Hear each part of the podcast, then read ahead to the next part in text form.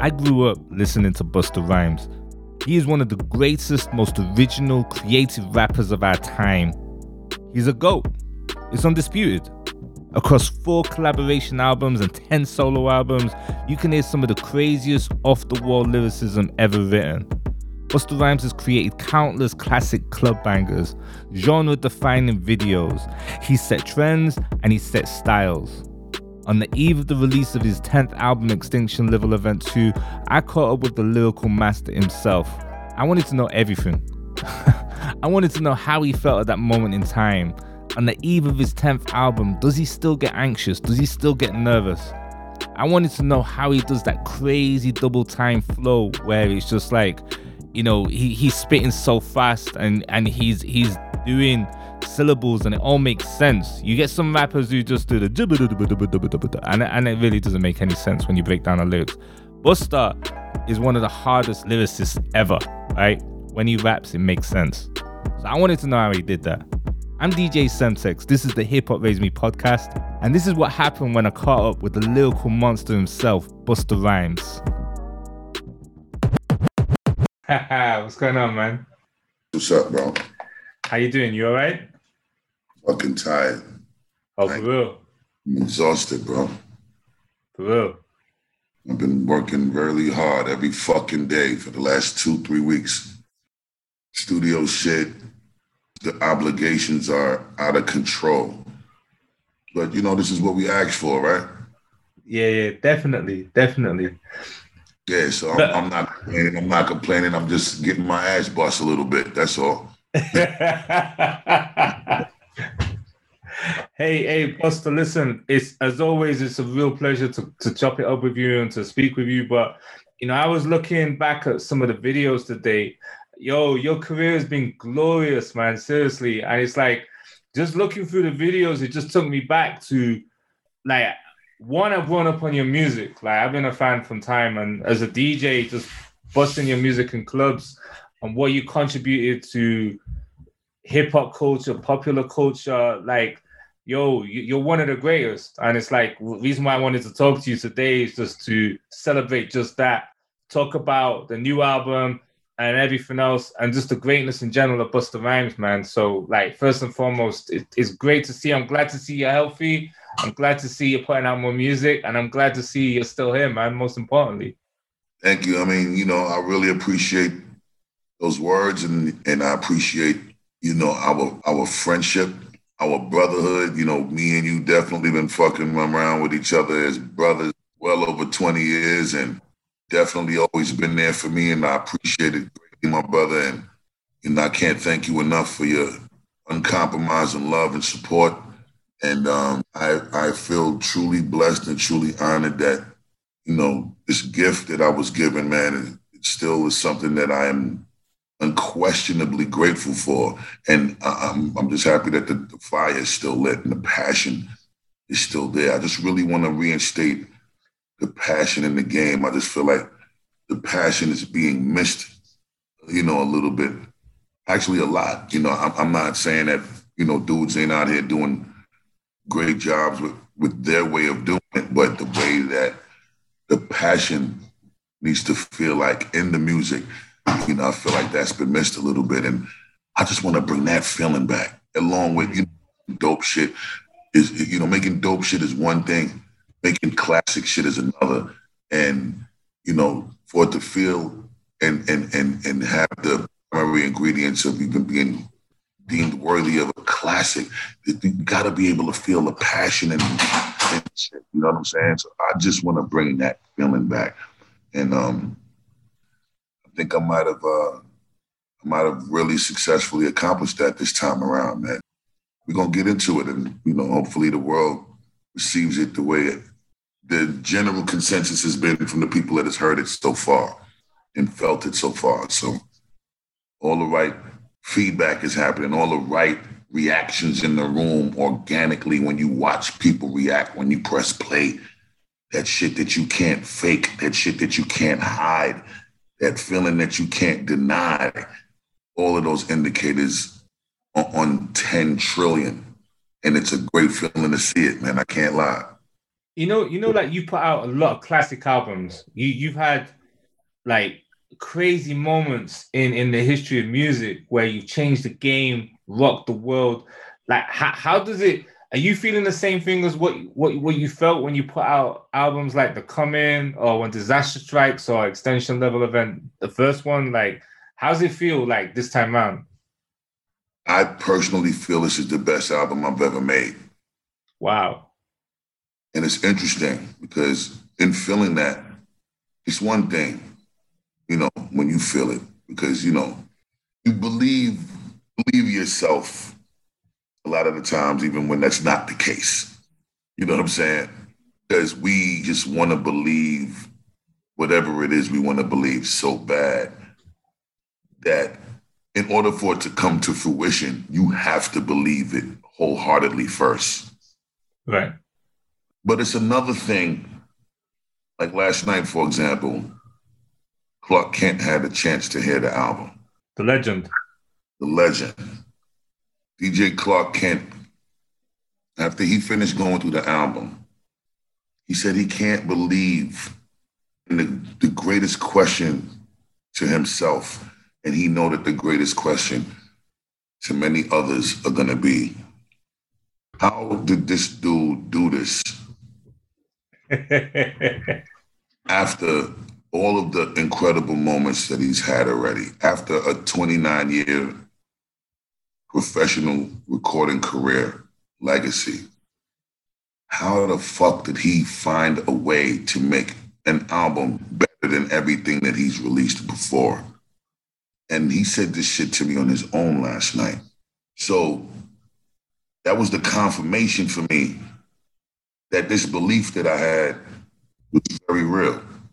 And it was such a rewarding feeling. I can't even explain it. Yo, this this is crazy to hear you talk like this because you know every era of hip hop, you you've been there. You you've changed the game. You like I said, you've you you've ran errors with with the bangers that you put out, and you know visually, sonically, and it's just dope to hear you like still caring, motivated, and being about the art. You know, being about the culture because you know, it's like you said before, you know, there's a lot of people who aren't coming with it. There's there's you know, there's I don't I don't want to knock anybody, but you know, I think I think you you you've brought through levels of excellence. Like you've raised standards, raised the bar multiple times, but also like yo, you brought a lot of fun to the game, man. Like your live show has always been one of the greatest live shows, and you and Spliff Star on stage. It's like I've seen you times Yo, one time I put on one of your first shows in the UK, and it's the time when there was a riot in the venue. It's like it's like you've always energized people. You've always inspired people, and you, you the true definition of an MC. You, you you move the crowd. So it's just dope to hear you talk about, you know, a, a, another album. I mean, what, what, what number album is this now? Like in terms of how many you've put out? Like, are we including leaders albums and flip mode albums, or just my solos? Your, your, in your opinion, what number album is this? Like, you know, I don't want to categorize. I mean, I mean, I'm just just counting my albums. This might be number nine. I'm only counting the albums at retail that I've commercially released for sale at retail. Right. You know, I put out Year of the Dragon. That wasn't for sale.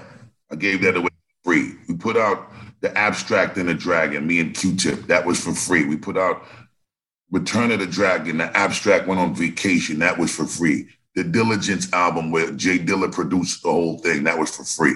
So hmm. you want to count everything, that's a different number, right?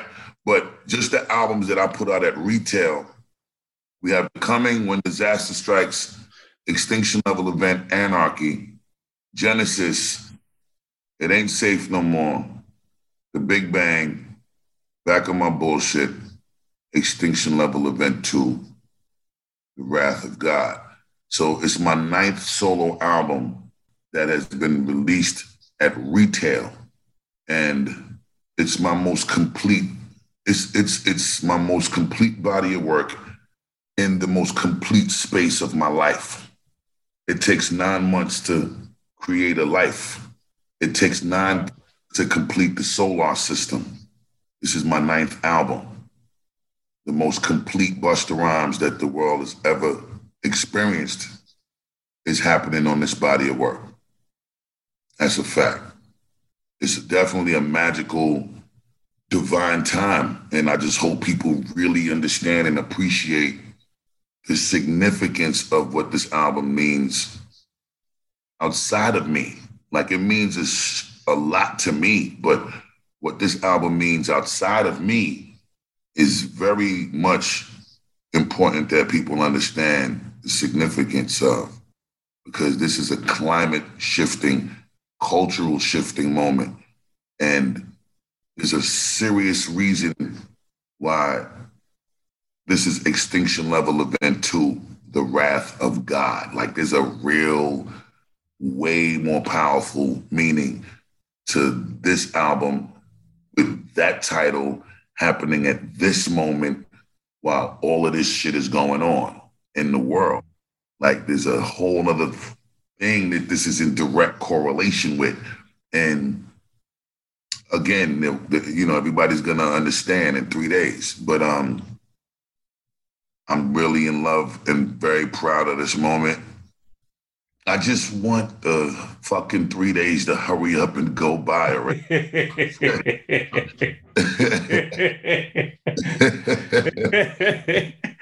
Yo, like like that again it's crazy to hear you talk like this because um you know is raw passion that i'm hearing you know don't take this the wrong way i'm kind of glad to see you exhausted and tired because for me that's like wow you're still giving a thousand percent you're still going hard and you're not doing it for you you're doing it for the fans like i was i was in london City Central the other day and I see a bus go past and I see an advert for your album on there and I'm like, wow, that's I've never seen that for a Busta album before. So I'm like, I'm like, wow, they're not, they're not playing with Extinction Level Event 2. I'm like, I'm like, this is definitely something. The trailer's crazy. Like, I'm not gonna lie, when I used to listen to your albums and you say the beginning there's only five years left or there's only four years, there's only what, it kind of kind of freaks me out. So it's like even seeing that trailer with New York City burning, like, you know, for the album it's crazy. And you know, right now we're we're about to start another chapter. You're about to start another chapter with what you're doing. Good riddance to 2020. Like that's 2020 is a write-off for everybody. But what what you're doing, you know, you're starting a new chapter. But before we take it further with what's going on with Extinction Level Event Two, I just want to know what made you pick up the microphone. Never stop picking up the microphone. That's the thing. Like I'm always on something. I don't never completely go away. You know, I love it too much. But what made me decide to to do an album wasn't about me deciding to do the album. It was deciding who was the most deemed worthy support system to give it to. You know what I'm saying? I, I went to three different labels with this project. They didn't deserve it. Didn't show me that they could be trusted with caring for this album and treating this album and this moment beyond the album. They didn't show me that they were going to treat it with the care that it, that, that it deserved. And I knew what kind of sacrifice was being put into this moment. Mm. You know, I started recording this album in 2009. So it's 11 years of sacrifice, a lot of patience, a lot of money was spent. A lot of emotions, man, a lot of tears, a lot of vulnerability being shared that I've never shared before. Like I'm, it took me a lot of years comfortable enough to just talk about certain things. It just it just was so much that went into this, man. And I just felt like when I finally got with the Empire record label and distribution company and did a partnership deal with Ghazi, the CEO of that company, and saw the enthusiasm and the excitement and the support. And the way his enthusiasm and his excitement trickled down to the rest of the team marketing director, the digital person, the sales rep, the promotions person, the the the, the A&Rs, the fucking publicity team, like everybody, ideas that was being brought into the marketing campaign and the rollout, the support system, the ideas that went into just the way that they they felt this album in this moment deserved to be treated. No label was showing me that in the same way and in the same dynamic. And I refused to compromise. I was not going to put this project out until I knew that I was going to get the treatment that this project deserved. And I done been through every label in the industry. Seven. I don't think too many artists can say that. I was on Elektra Records. I was on J Records through Sony RCA. I was on Aftermath Interscope, Universal Motown, four labels. Cash Money is number five. Number six is Epic Records. Number seven, Empire. Label deals everywhere. I didn't just sign direct. Like I had flip mode Elektra. Now it's conglomerate entertainment. Uh, uh flip mode, uh, flip mode J records. Then I had flip mode aftermath. Then it was conglomerate Motown and conglomerate Epic, conglomerate Empire, and that doesn't even include the label deal that I have at Atlantic Records with the conglomerate slash Atlantic Records, where I got OT Genesis. Mm. You know, it's it's it's it's eight different situations that I've been through along the course of my journey, and what you said is a testament to what I saw. When you say that you seeing the double decker buses with extinction level event two advertisements on it and you've never seen that before that's the point that i'm trying to make. Ghazi and the empire staff are making sure that this album gets treated on the iconic level that it deserves and this is happening in different countries and there's many other things happening in different countries that's all a part of the campaign and the rollout of this incredible moment in the culture with this album. And it's it's a rewarding feeling just to be able to see that and not have to ask and fight for it. Just people just look at me and my legacy in this album and this moment and really and truly understands clearly what this means and how important it is and what it deserves. And I couldn't be more grateful. Feels good, man. Do you ever wonder how celebrities order food? Like, is Sarah Paulson a Diet Coke or a regular Coke girlie? Some peasant Coke? No. Or how does Sofia Vergara order a pizza? No, no, no tomatoes. I cannot eat tomatoes. tomatoes? Yes. Are you killed mushrooms? Not really. if these are the details you need, and I know you do, I have the podcast for you. I'm Jesse Tyler Ferguson, and on my podcast, Dinners on Me, I take some notable friends of mine out to dinners in Los Angeles and New York City. Listen wherever you get your podcasts. That thing was delicious how do you manage to handle the business but be creative? You're a businessman and you're an artist. And I, I, know, I, I don't know actually. I'm not an MC. I'm not an artist like that. I can't even imagine what it takes to be in a zone to put words together, especially as fast as you do, and create sonic bangers that live with people for the rest of their lives.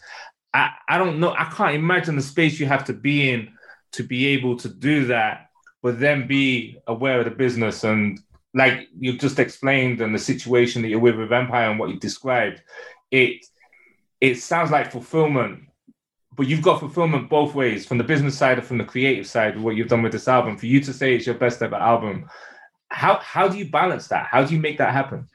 That comes with years of experience, obviously. You know, experience is the best teacher, number one. You know, after 29 years of doing it, I've had a lot of practice. I've had a lot of harsh realities, bad experiences. Um, and I was also blessed to have some of the greatest teams of people around me to help me and guide me along the course of the way.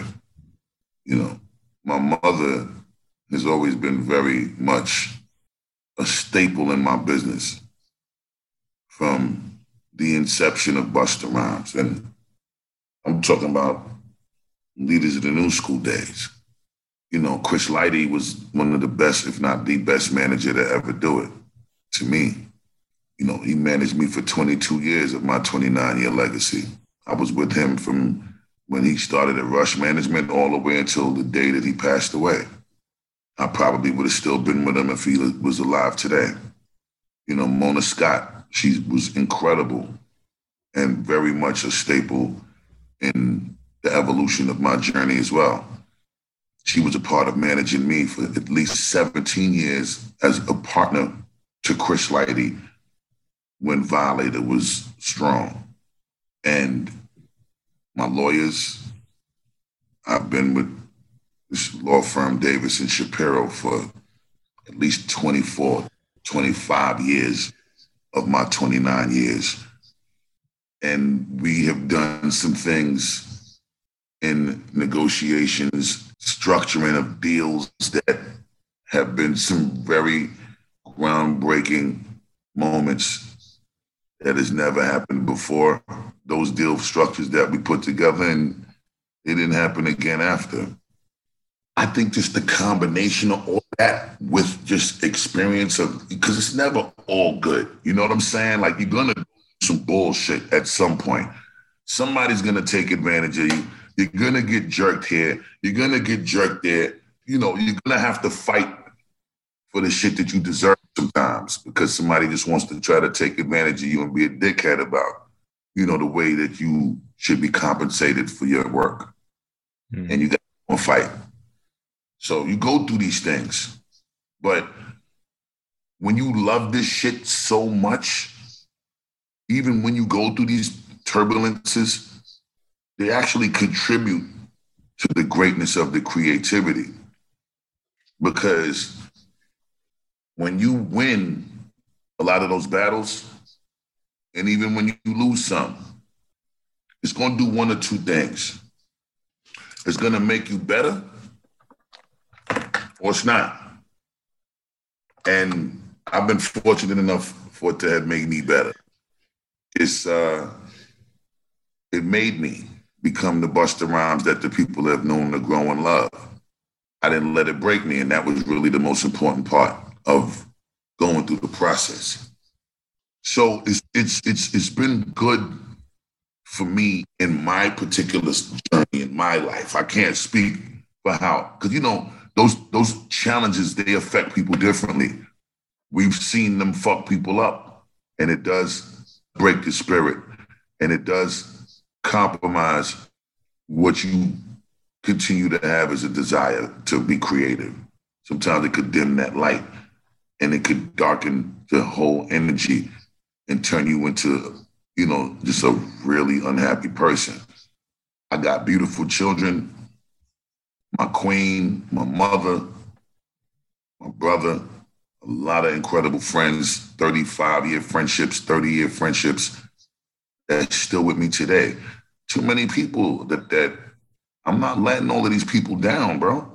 That's not including the fans. That's you know what I'm saying? And you know, my extended family, just the people that do the music game that, you know, have been super supportive of my entire journey. Like I'm not letting people, I'm not letting all of these amazing people who've supported me for so many years down. I just can't do it. That ain't the way I was raised. You know, so I don't give a fuck what I'm going through.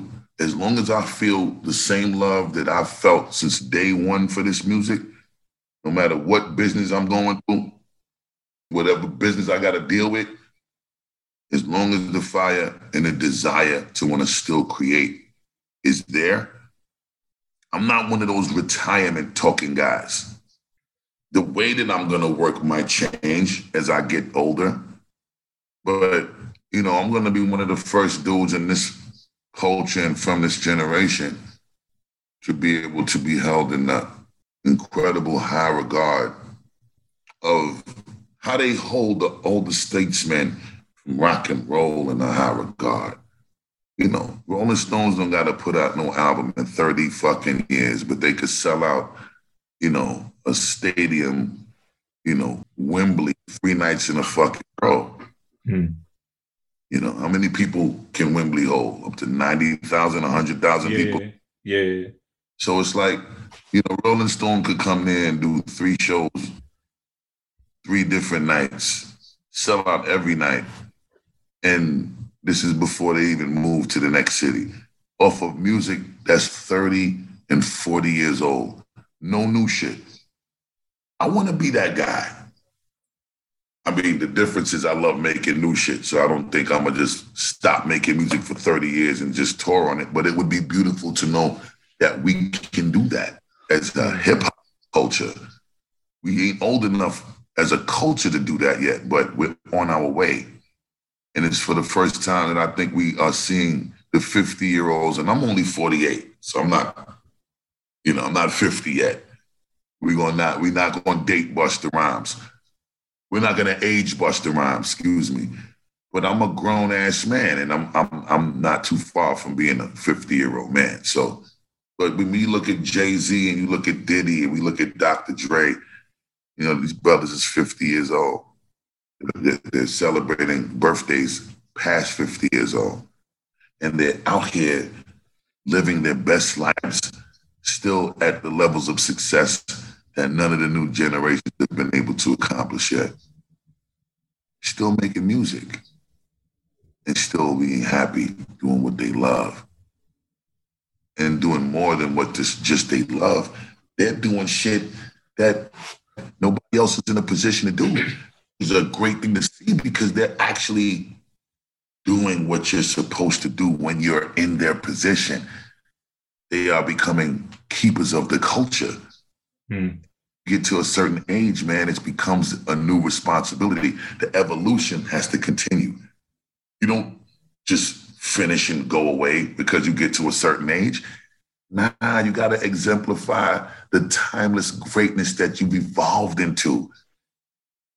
That's something that it takes living to be able to experience, surviving to be able to experience, being persistent, being consistent in order to be able to one day celebrate an accolade like the elder statesman, Jay Z, Dr. Dre, Diddy, Busta Rhymes, Nas, you know. But it's happening and it looks beautiful. You know, hip hop is growing and hip hop is getting better as we grow. And this shit is it's beautiful to be able to be a part of that current, fresh evolution of the culture. Because we've changed the narrative. There was a point in time when motherfuckers used to say they they retiring when they turn 30. Or, you know, when they turn fucking 35 or 40. Nah, now motherfuckers wanna be they wanna wish they could live to be hot motherfuckers in the culture. Years old. You know, so we, we'll see. But but we're gonna continue to do our part, big bro. What advice would you give to some of the newer, younger acts that are coming through? Because you you've had you've had the W's, you, you've had the wins, you've had you know the the the the great success. You've you know you won awards, you've had crazy moments, but you know not. I don't, I don't I don't think a lot of these younger artists get the same support system or the same experience that you've had, you know. So what would you say to some of the new guys coming through that you, you might you might you might be able to see some of the mistakes better that they're making than we the fans can. So what what would you say for people coming through? Um, all I'm gonna say is the first. It all starts with how how you believe it and how how much you want it. That's what it starts with. I I probably never wanted it this bad in my life.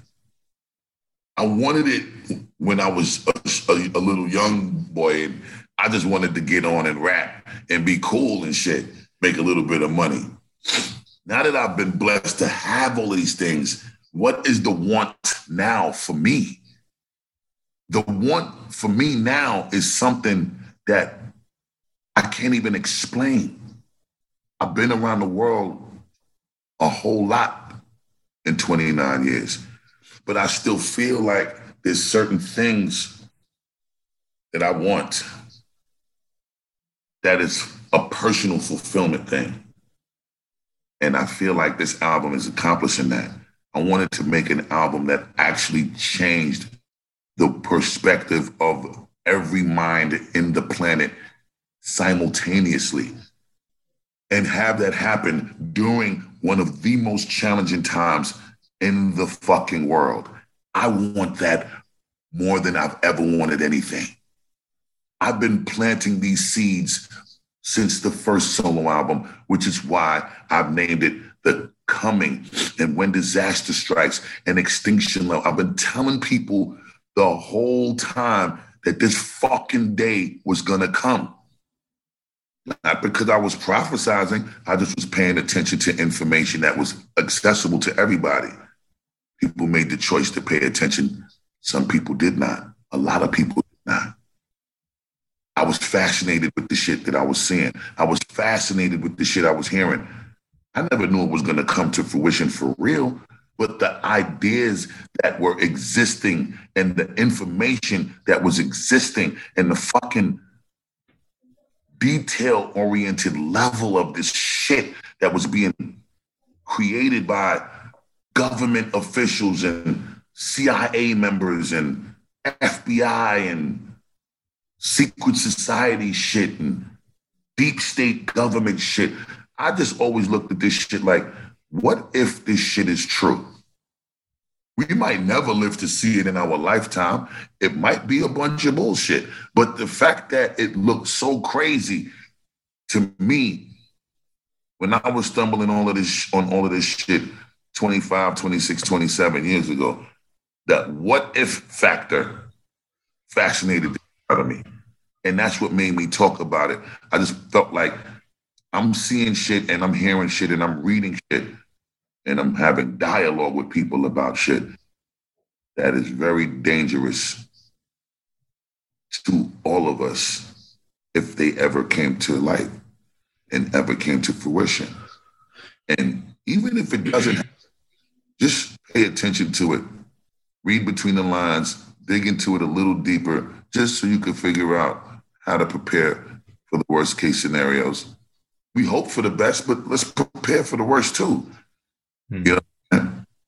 And that's all I wanted to do the whole time to spark the thought of people and spark the thought of the minds. But I feel like because a lot of shit that I said came to fruition, there's only five years left. People thought I was talking about the world was going to explode. No, I was just saying that the world was going to end as we knew it.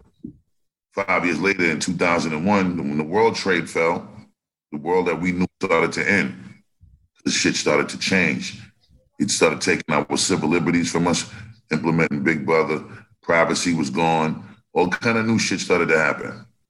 In '98, my album cover was the World Trade gone on fire, all of Wall Street, South Street the Hudson River, Brooklyn Bridge, Manhattan Bridge, right on the album cover artwork of Extinction Level Event, the final World Front. Three years later, 2001, we got to see that exact visual come to life in the same area of Wow. Manhattan. The information was out there. I just paid attention to it. And I think people started to pay a little more attention to what I was saying. So now we're here in 2020. The whole world is shut down. This COVID shit, they got us all fucked up out here with a lot of inconsistent information, and they are destroying millions and millions and millions of lives around the world at the same time. This ain't the world that we once knew. The world that we once knew is gone. And I've been saying that shit was coming for a long time. I hope these words in this album resonate differently when people listen now. All I wanted people to just say on a unanimous level was not only was Busta Rhymes speaking directly to us and speaking directly to the times and speaking that classic album shit on a unanimous level. But this was one of the greatest albums ever made in all of the life of hip hop culture. I want that too. Because MC at heart and I'm still a competitive motherfucker. It's that's never gonna stop Semtex. hey, I love that, man. I love that. I love that. hey, you know, you, you, you're you're you're an incredible MC. Um, for anybody who may not know about the extent to what you do when you rap, and and just for just for anybody who's locked in right now, you know, just just check out Break Your Neck. Um, Busta Rhymes is one of one of the greatest Busta Rhymes tracks, one of my favorite tracks of all time. It shuts down any show, any party, and and you can't do nothing but literally break your neck when that comes on. But, but how how much how long does it take you to make a track like that? Like the detail that goes into it, the flows, like you know how to. It's like it's weird. You know how to pause it where people can still rap along with it, even though you're going crazy. It's like you know you you, you make the you make the flow animated. So it's almost like you're making it easy for people to hear, even though it's one of the illest, most complicated flows ever. Like, h- how long does it take to do something like that? I ain't gonna lie, that song took probably like a, a a couple of hours in the same day, about four about four or five hours because as, as, I write the verse, when I wrote the first verse, it was it was pretty quick, but it was so dope to me that it took me some time. Like I had to sit around in the studio and just let it keep playing to figure out how I'm gonna make the next verse feel just as compelling as the first one.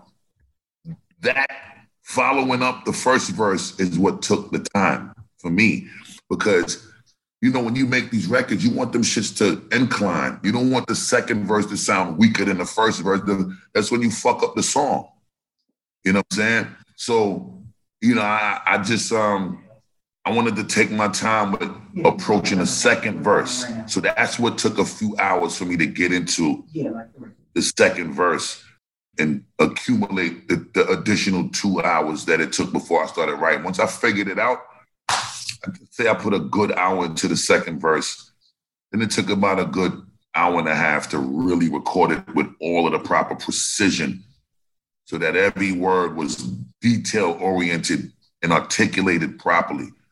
Because I I just wanted to make sure that the clarity and the precision of the way every word came out of my mouth was done in the most pristine level. And then when you're doing some shit like that and you're working with Dr. Dre, his level of perfection is is some other shit. So he'll make you say one line over 50 times sometimes, where that shit is exhausting in the studio. To make sure that it's at the most pristine level that we can get it. Dr. Dre's famous saying is, yo, we already got it this way. So, you know, we could try it 10,000 times. If we don't like it, then we just go back to the way we already got it. Like, well, how do you respond to that? You know what I'm saying? It's, it's almost like if you say, nah, you don't want to do it, you start feeling like you're selling yourself short. You know what I'm saying? So um Dre had a way to get in your head like that and get the best out of motherfuckers. And he definitely knew how to do that with me. you know, and, and, and talking about great lyricism, yo, I'm, I'm glad you connected with Kendrick Lamar, man. Like, Oh man, Yo. he's my he's my favorite new MC. And I know that, you know, he's on his fourth or fifth solo album, so he's not as new, but he's still new. And his work and his craftsmanship and his skill set makes even his latest album sound like he's putting out his first album. He wants it so bad every time. And you could tell through his work. And I hold him in one of the highest regards as far as best MCs to ever do it because he cuts deep into my soul in that way. And I can't thank him enough for being a part of this project. And he definitely has always shown the love. And it's it's been reciprocal. I mean, I've been rocking with TDE since before Kendrick came out, when it was just Jay Rock was the only artist that Top Dog had. You know, and even though they was around, excuse me, Jay Rock was the first one that was out. He was the only one that was out.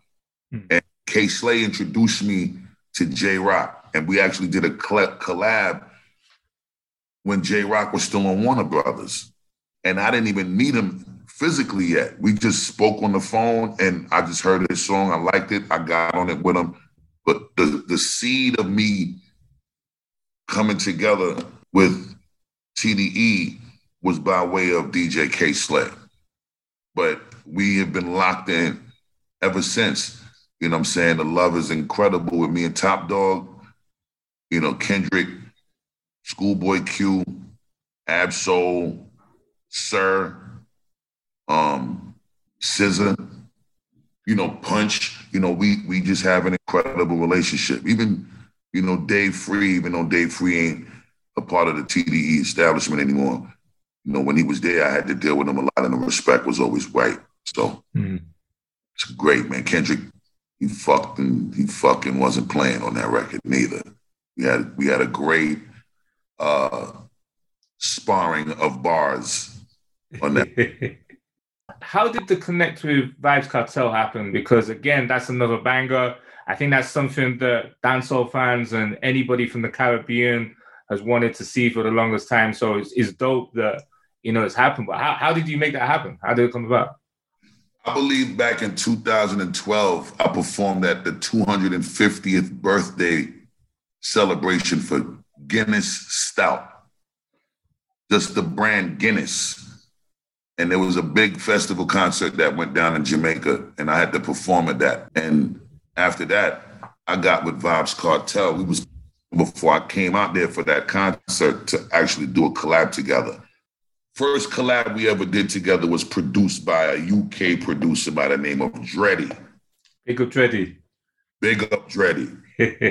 So my first collab with Vybz Kartel was produced by Dreddy. And our relationship just evolved into greatness ever since 2012. And we continue to work together and we continue to do business together. And we have incredible business with each other that we still haven't announced yet. And um, we're just waiting for the right time. And we are all diligently focusing on the most important thing right now, which is all of us giving our energy and support in every dynamic to his freedom. Hmm. You know, it's just important for us to prioritize that. There's nothing more important than us prioritizing that. So, you know, when the time is right, we'll we'll make the announcement about the other businesses we have together. But in the meantime, you know, we just want to see him come home, back to his family, get back to, you know, being around the people that he loves and doing what he does best. And uh, it's it's just un, unbelievably incredible to watch the work ethic and the abundance of music that this man has had since the day that he's been arrested. Even before that, you know what I'm saying? Like his work ethic has been profound on an unquestionable level. And I've just been a huge fan. And, you know, I, I've been fortunate enough to get some music and have my hands on a few gems for some time now. And I just put them out when I feel like the time is right to put them out. You know, we we we've had a fortunate opportunity to be able to make some amazing pieces, and I'm still sitting on a few actually. Dope. Dope. Or Speaking of the UK, and you know, you've always looked out for the UK, whether it's coming over to perform, whether it's showing love, even to myself passing through my show, or like you know, like I said, working with Dreddy, working with Estelle. But it was dope to see you jump on "Don't Rush" by Young T and Bugsy. Like that was crazy, and and it's crazy. We're at a point now where you know, we've got our own artists that are popping off like worldwide, and you know, with Don't Rush It, they did really, really big in America. Like, yeah, how, how, what was it like when you first heard that joint? Because they name checked you in the joint. I mean, like, yeah, it's because it's a different time now. It's, things are changing and everything else. And how did you guys connect? when I heard the song, I loved it. I appreciated the, the the shout out that they gave me in the song, but even more so, what I did love about the record, them dudes could really spit. Like the punchline game was was clever. The metaphors was clever. The pocket, the way they sit in the beat, they just remind me of some yard man. You know what I'm saying? And and it was like it just the feeling in the way that they married that beat was just something that was unquestionable to me. So the record was just dope in itself. And Young T and Bugsy, they bodied the shit. So I actually wanted to get on the joint. So um, I got a call from Sylvia Rhone one day. She was telling me that they wanted to, you know, she wanted me to do a remix. But the funny shit is, I had already did the remix before Sylvia Rhone reached out to me because I had loved the record so much. I wanted to hear myself on it because that rhythm kind of fell in the in the family of put your hands kind of sound and vibes and dangerous kind of vibes. You know what I'm saying? So it was reminiscent of those earlier fields of music that I was doing. And party going on over here, them type of bounce in the rhythm. That's what Don't Rush rhythm reminded me of. So it just felt real good to be able to get on it. And I think I DM'd Young T and Bugsy, and then they gave me the manager information, Kilo. So then yeah. I could, so, and when me and Kilo connected, we he, he just sent me the instrumental. I made it happen, and well, I sent him the verse, made it happen. They loved it. Once he gave me the confirmation that Young T and Bugsy was happy with it, I said, "Let's get this shit done." And then um, I got the call from Sylvia, and um, ironically, Janet Jackson was supposed to be getting on my version with me. Wow. But it was taking too long. And uh, we just said, you know, we need to go because, you know, at the end of the day, every everything has a window of when it's hot, it's hot. And then, you know, when it reaches that apex and that climax, you don't capture that time and, you know, then it starts to decline. And I didn't want to risk the possibility of mm. My verse coming out when it was on a decline. I mean, I know when it was popping in the States, y'all was pretty much done with it in the UK already because it had been out so long over there with y'all. But it was so strong in the US that that shit was still going upwards by the time I got on it. But again, man, them, them, dudes is incredible.